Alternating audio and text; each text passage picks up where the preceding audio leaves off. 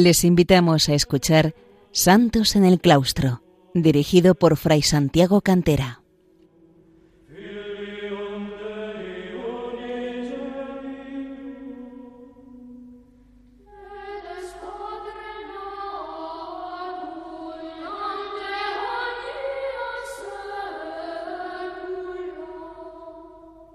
Bienvenidos, queridos oyentes de Radio María, a un programa más de Santos en el Claustro, el programa dedicado a los santos y las santas que han brillado en la vida monástica a lo largo de los siglos y hoy nos vamos a fijar en un modelo monástico que tiene unas características muy peculiares y sin duda de una enorme belleza. Eh, un mundo que además nos resulta simpático, especialmente a los españoles. Hemos estado históricamente muy vinculados a la historia de Irlanda. Vamos a irnos a las Islas Británicas, y concreto a Irlanda, donde de la mano de San Patricio el evangelizador de la isla, se desarrolló un monacato peculiar que dio lugar también a otros grandes santos monjes en aquellas tierras. Primero nos tendremos que situar en aquel marco geográfico e histórico. Las islas británicas estaban habitadas por una población celta. Irlanda, conocida como Ibernia, estaba habitada por los pueblos que eran denominados escotos, los eh, irlandeses. Escocia por los pictos, eh, también se le llamaba Caledonia, le llamaban los romanos.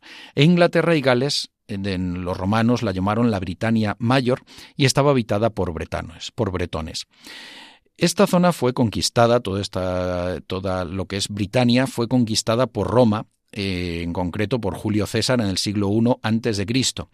Los romanos nunca eh, colonizaron, nunca conquistaron ni colonizaron Irlanda ni tampoco Escocia, la región de los Pictos, e incluso Adriano edificaría un muro que separaría eh, lo que es Britania, lo que mm, podía, puede considerarse Inglaterra, de Escocia, de la región de los Pictos, al norte cuyos restos se conservan hoy en bastante buen estado. Entre los años 430 y 450 después de Cristo tuvo lugar la llegada de los pueblos germánicos procedentes del continente a Britania, concretamente tres grupos de población jutos, anglos y sajones. Estos dos últimos darían nombre al pueblo anglosajón y los anglos a la tierra inglesa, a England, a la tierra de los anglos. Estos eh, pueblos, jutos, anglos y sajones, dieron origen a siete reinos, que se conocen como la heptarquía. Quedarían así dos grandes áreas culturales. Por un lado, la céltica, en Irlanda, Escocia y algunos otros núcleos, como Gales, y la germánica en Inglaterra. Irlanda y Caledonia, la región de los Pictos, Escocia, no fueron romanizadas, como hemos dicho, lo cual explica que allí no existían ciudades, a diferencia de Britania. La cristianización se produjo, por una parte, la de la Britania romana, hubo una primera cristianización desde el siglo I II, cuando estaba dominada por Roma, y una segunda fase eh, una nueva cristianización de la Britania anglosajona tendría lugar desde el año 596 cuando el primer papa monje y biógrafo de San Benito, San Gregorio Magno, enviase allí al monje San Agustín de Canterbury para evangelizar la isla. A ellos nos tendremos que dedicar en otros programas, a San Gregorio Magno por una parte y a San Agustín de Canterbury.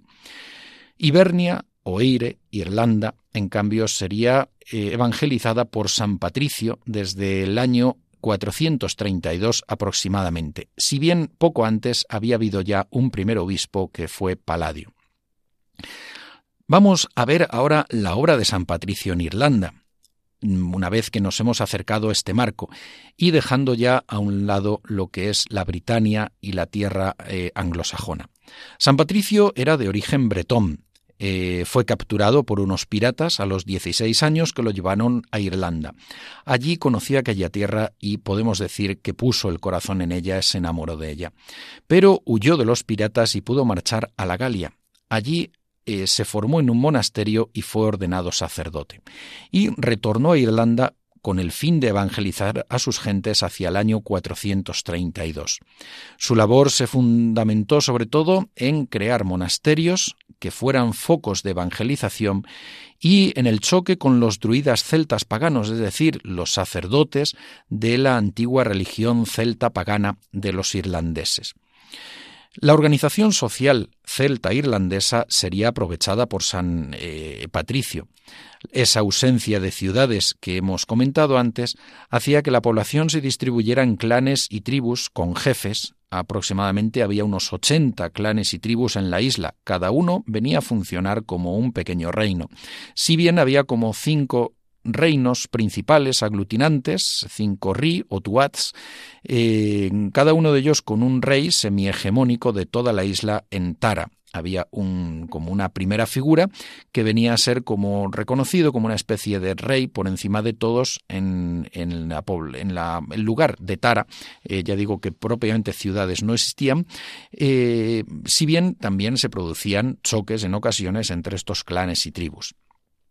El éxito de San Patricia y de los monjes celtas fue, por una parte, eh, la adaptación a este molde social. Establecieron monasterios coincidentes con los enclaves de los clanes, eh, y los abades se convirtieron en jefes espirituales y llegaron a acuerdos con los jefes civiles. Por otra parte, también eh, San Patricio adoptó el gaélico, la lengua celta de Irlanda, como lengua de evangelización y eh, las victorias sobre los druidas eh, se produjeron sobre todo destacando por el ejemplo de santidad de los monjes y de las vírgenes cristianos frente a los modelos no siempre tan ejemplares de los druidas. La atracción que ejercía la santidad de los monjes y de las vírgenes cristianos, como veremos, atrajo a muchos celtas irlandeses al cristianismo. Y, por otra parte, también la victoria sobre los druidas venía de la fuerza de la doctrina cristiana frente al paganismo celta eh, irlandés. ¿Cómo se desarrolló el monacato celta irlandés? Bueno, pues podemos decir que hubo tres modelos monásticos principales. Por una parte, los dos ya clásicos, el eremita o anacorético, el de los eremitas, los ermitaños, los que viven en soledad. Por otra parte, el cenobitismo, es decir, el de monasterios de vida común. Tanto eremitas como cenobitas hubo en el eh, hombres y mujeres, hubo masculino y femenino, pero además surgió un tercer modelo monástico muy característico del monacato celta irlandés, que fue el monacato peregrino y misionero, al cual nos referiremos más adelante. Y además referiremos también en algún programa la vida de un destacado eh, monje viajero peregrino que fue San Brendan.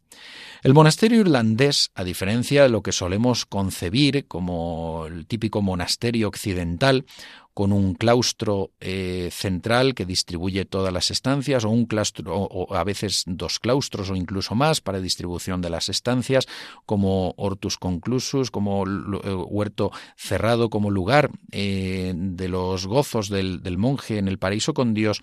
El monasterio celta irlandés está conformado por una serie de círculos concéntricos y está el vallado y amurallado, incluso a veces con vallas interiores. Círculos concéntricos que comienzan desde la iglesia. La iglesia, con las reliquias del santo, un santo monje, eh, normalmente están situadas en el centro y atraen la devoción popular y los milagros. En torno a la iglesia van desarrollándose una serie de círculos concéntricos en los cuales están las celdas donde viven los monjes, el refectorio, lugar de comida, la biblioteca, los lugares, los establos para el ganado, las zonas de trabajo, de cultivo, etcétera. Y eh, normalmente era, tenía una valla de madera para evitar la llegada de animales salvajes y para proteger el lugar. Y eh, con el tiempo ante la arribada de las eh, invasiones vikingas, de los saqueos vikingos en siglos posteriores, en bastantes ocasiones pasó a tener un amurallamiento de piedra. De la madera se pasó a la piedra. Los monasterios eh, fueron los enclaves desde los que se organizó social y económicamente el entorno, sobre todo eh, a través de la agricultura, que hay que decir que en realidad es una tierra bastante pobre, la, de Irlanda, no se pudo desarrollar ampliamente, la ganadería y también los aprovechamientos del entorno, los bosques, escasos más bien, los ríos y los lagos, y el mar. Buena parte de la actividad económica eh, se desarrolla en la ganadería, de ovejas y vacas y eh, también con el aprovechamiento fluvial, eh, estableciendo pequeñas presas o pesquerías en los ríos y actividades también de pesca en los lagos y en el mar, con pequeñas embarcaciones eh, dependientes de los monasterios que salían a pescar. Eh, veremos algunos santos destacados, porque la verdad es que es un número eh, notable el que se cuenta entre los santos irlandeses. Eh, uno de ellos es Sanenda de Aram o de la isla de Ainismore, entre los años 450 y 530, años aproximado de nacimiento y de fallecimiento, eh, al cual eh, dedicaremos atención especial en otro momento. Y su hermana, que fue Santa, Santa Fanchea, abadesa de Killeney. También haremos referencia a ella cuando hablemos de Sanenda. Otra monja destacada es Santa Brígida. Santa Brígida de Kildare eh, murió en el año 523, está considerada como la primera monja irlandesa y la segunda patrona de Irlanda, puesto que el primer patrono es, por supuesto, San Patricio, el evangelizador de la isla. El tercer patrono de la isla es otro gran monje, fundador, San Columba, fundador del monasterio de Iona, que vivió entre los años 521 y 597. El monasterio de Iona, ya en la costa occidental escocesa, sería un monasterio donde se formarían grandes santos, grandes estudiosos, sobre todo de la Sagrada Escritura, y grandes misioneros, en esa dimensión que el monacato irlandés adquiriría hacia la peregrinación por Cristo y la misión, como veremos en programas siguientes. Vamos a hacer una pausa musical escuchando al coro de Gonville, eh, The Choir of Gonville Calus, eh, and Calus College, eh, dos coros ingleses, dos coros irlandeses, disculpen, que nos van a ofrecer música litúrgica irlandesa medieval en una serie de actos litúrgicos y de oraciones en torno a la figura del abad San Columba.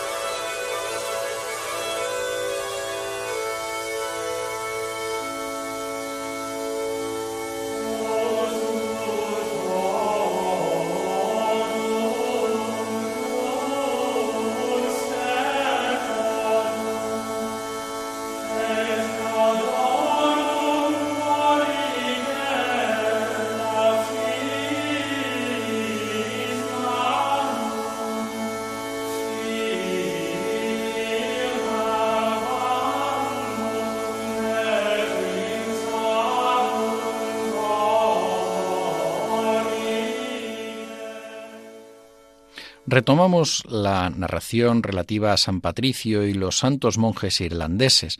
Y como estábamos hablando de algunos de estos santos monjes, vamos a citar, a señalar algunos más, como San Ciarán, fundador del monasterio importantísimo de Clonmacnoise. Eh, vivió entre los años 516 y 546 y fue uno de los llamados doce apóstoles de Irlanda. También destaca la figura de San Coengem o Kevin, San Kevin de Glendalough, que vivió entre los años 498 y 618, según se dice, al cual nos referiremos también en otro momento. San Brendan o San, Barandán, hacia el año 483 y muerto en el año 577, abad de Clonfert, eh, cerca de la costa occidental irlandesa, que realizó un viaje histórico con elementos de leyenda también por islas eh, del océano y posiblemente llegando a Islandia. También a él nos referiremos porque es una figura destacadísima. Y si hemos hablado de San Columba, también tenemos que referirnos a otro santo monje irlandés de nombre parecido, que es San Columbano, San Columbano vivió entre el año 540 y el año 615. Fue un monje misionero, monje de Bangor, en Irlanda del Norte, fundador de monasterios, sobre todo ya en el continente, como Luxiel en Francia y Bobbio en Italia, que serían futuros centros culturales y evangelizadores en estas regiones de Europa. Y además sería el autor de una regla monástica, la conocida como regla de San Columbano. A él es a otra figura a la que creo que deberemos dedicarle una especial atención también otro día. Vamos a señalar algunos de los elementos característicos del monacato celta irlandés. Hemos señalado algunos como es la eh, perfecta eh, vinculación con la sociedad celta, cómo se adapta a la estructura social celta irlandesa. Pero unido a esto también hay que señalar el ascetismo, el fuerte ascetismo, eh, el, saber ofrecer penitencias en ayunos, en vigilias, afrontar las adversidades climáticas por un espíritu de entrega a Jesucristo crucificado. Otro aspecto destacado es el desarrollo de una liturgia celta, eh, con un desarrollo muy particular, diferente de la romana, y que tenía toda su centralidad en la fiesta de la Pascua, como lo refleja eh, la navegación de San Brendán, el relato de los viajes de San Brendán. La Pascua, la celebración de la resurrección del Señor, era el momento cumbre de toda la liturgia eh, celta eh, católica. También eh, dentro del monacato irlandés hay que señalar una forma especial de eh, significar a los monjes a través de la tonsura. Si en la tonsura romana solía ser un cerquillo como una corona, semejante a la corona de espinas sobre la cabeza en la cabeza de los monjes, el corte del pelo de los monjes que luego se transmitió también a otras órdenes eh, religiosas, fundamentalmente a las órdenes mendicantes, franciscanos, dominicos, etc., la forma de la tonsura celta era distinta. Suponía un corte prácticamente de oreja a oreja eh, con un mechón de pelo en esa zona y todo lo demás eh, calvo, o al revés, esa zona calva y las otras dos zonas llenas eh, de, un, poco más de pelo. Otro aspecto mm, también llamativo es el estudio de la Santa Escritura y la copia y el miniado de códices. Pronto se destacarían las miniaturas celtas como las del libro de Kells, del cual eh, se hizo además una película para niños, eh, para niños hace unos años de dibujos animados. Un elemento muy característico al que hemos hecho referencia también es el que se denomina la peregrinatio pro Cristo o propter Christum o peregrinatio pro Cristo o propter Christum, la peregrinación por Cristo o a causa de Cristo.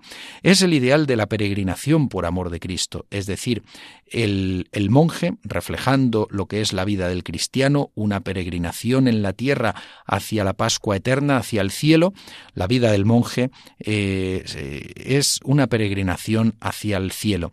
Y en este sentido, muchos monjes se lanzaron eh, a una peregrinación en ocasiones, las más de las veces, sin un rumbo fijo, por amor de Cristo. Eh, la idea de que estamos en esta tierra de paso, que no estamos en esta vida de paso, que no tenemos un lugar fijo, que el Hijo del Hombre no tiene donde reclinar la cabeza. Eh, bueno, pues este ideal lo asumieron muchos monjes irlandeses que se lanzaron en ocasiones a, a, dedicarse a una vida de contemplación allí donde llegaban, asentando un monasterio, asentándose como ermitaños, o en ocasiones también eh, dado que se encontraban con poblaciones paganas o débilmente cristianizadas, desarrollaron labores importantes de evangelización. Este fue el caso, desde luego, de San Columbano. Este, eh, esta peregrinación se hacía normalmente, como decimos, sin meta fija, y es la idea de que el hombre es un peregrino en la tierra hacia el cielo. Así se produjo la evangelización de Escocia, también San Columba de Iona y sus monjes participaron en la evangelización de algunas partes de Escocia, entre ellas las que están en torno al lago Ness.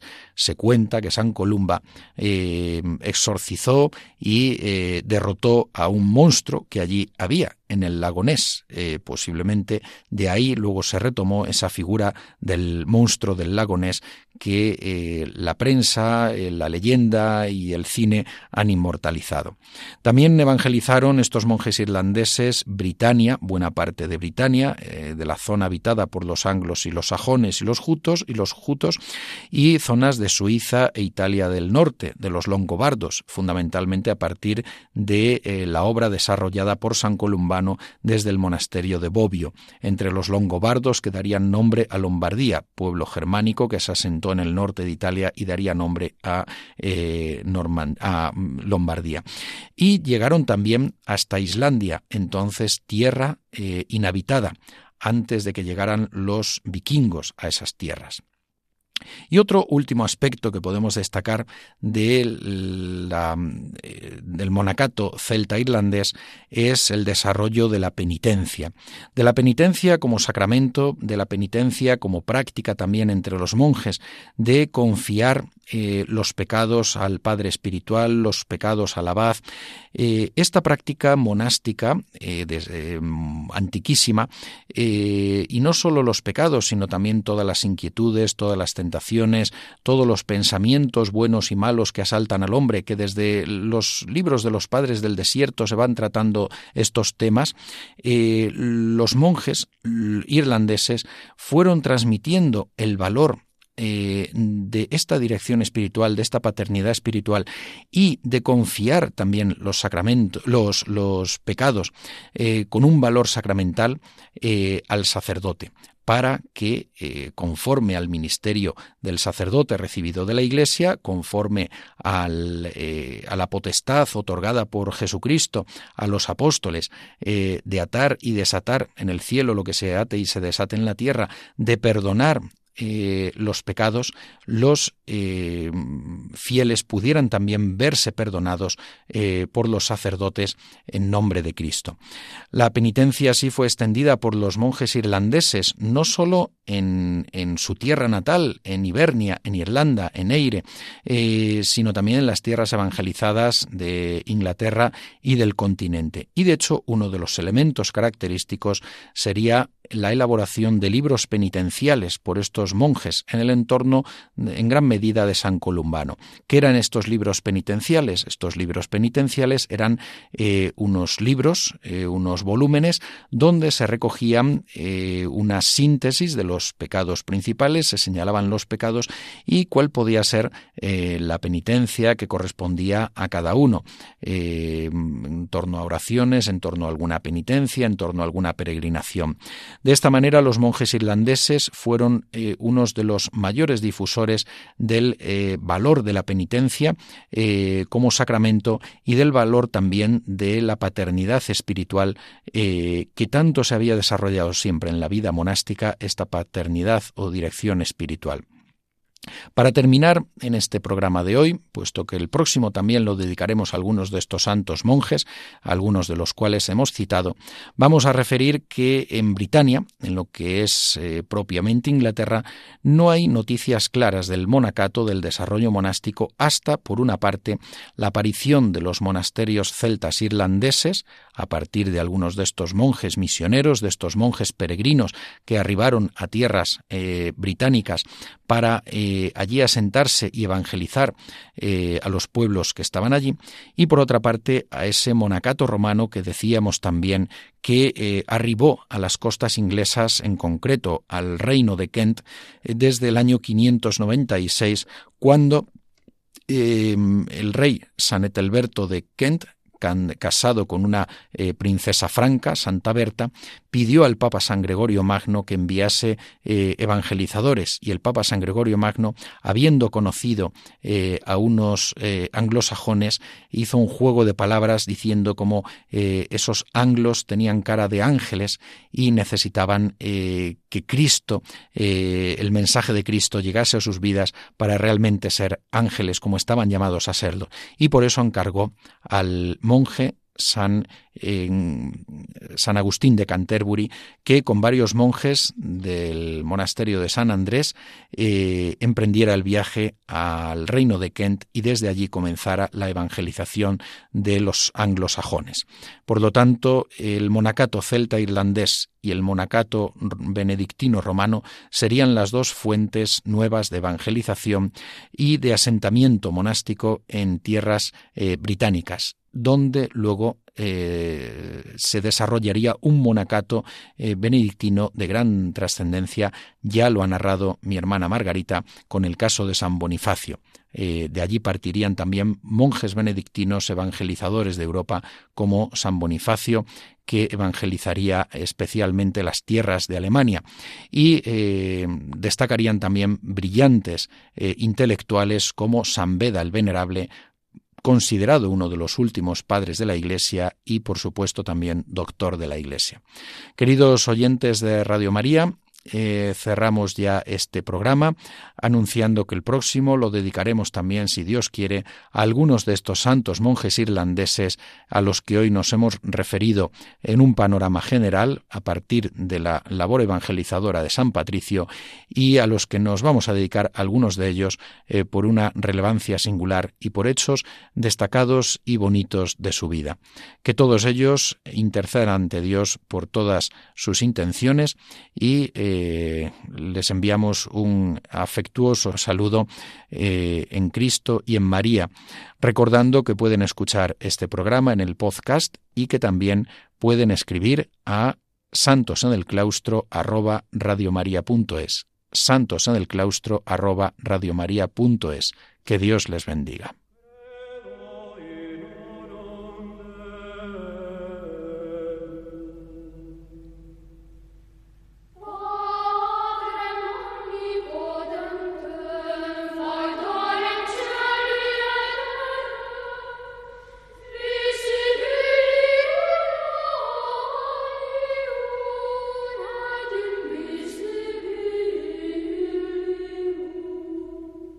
Han escuchado en Radio María Santos en el Claustro, un programa dirigido por Fray Santiago Cantera.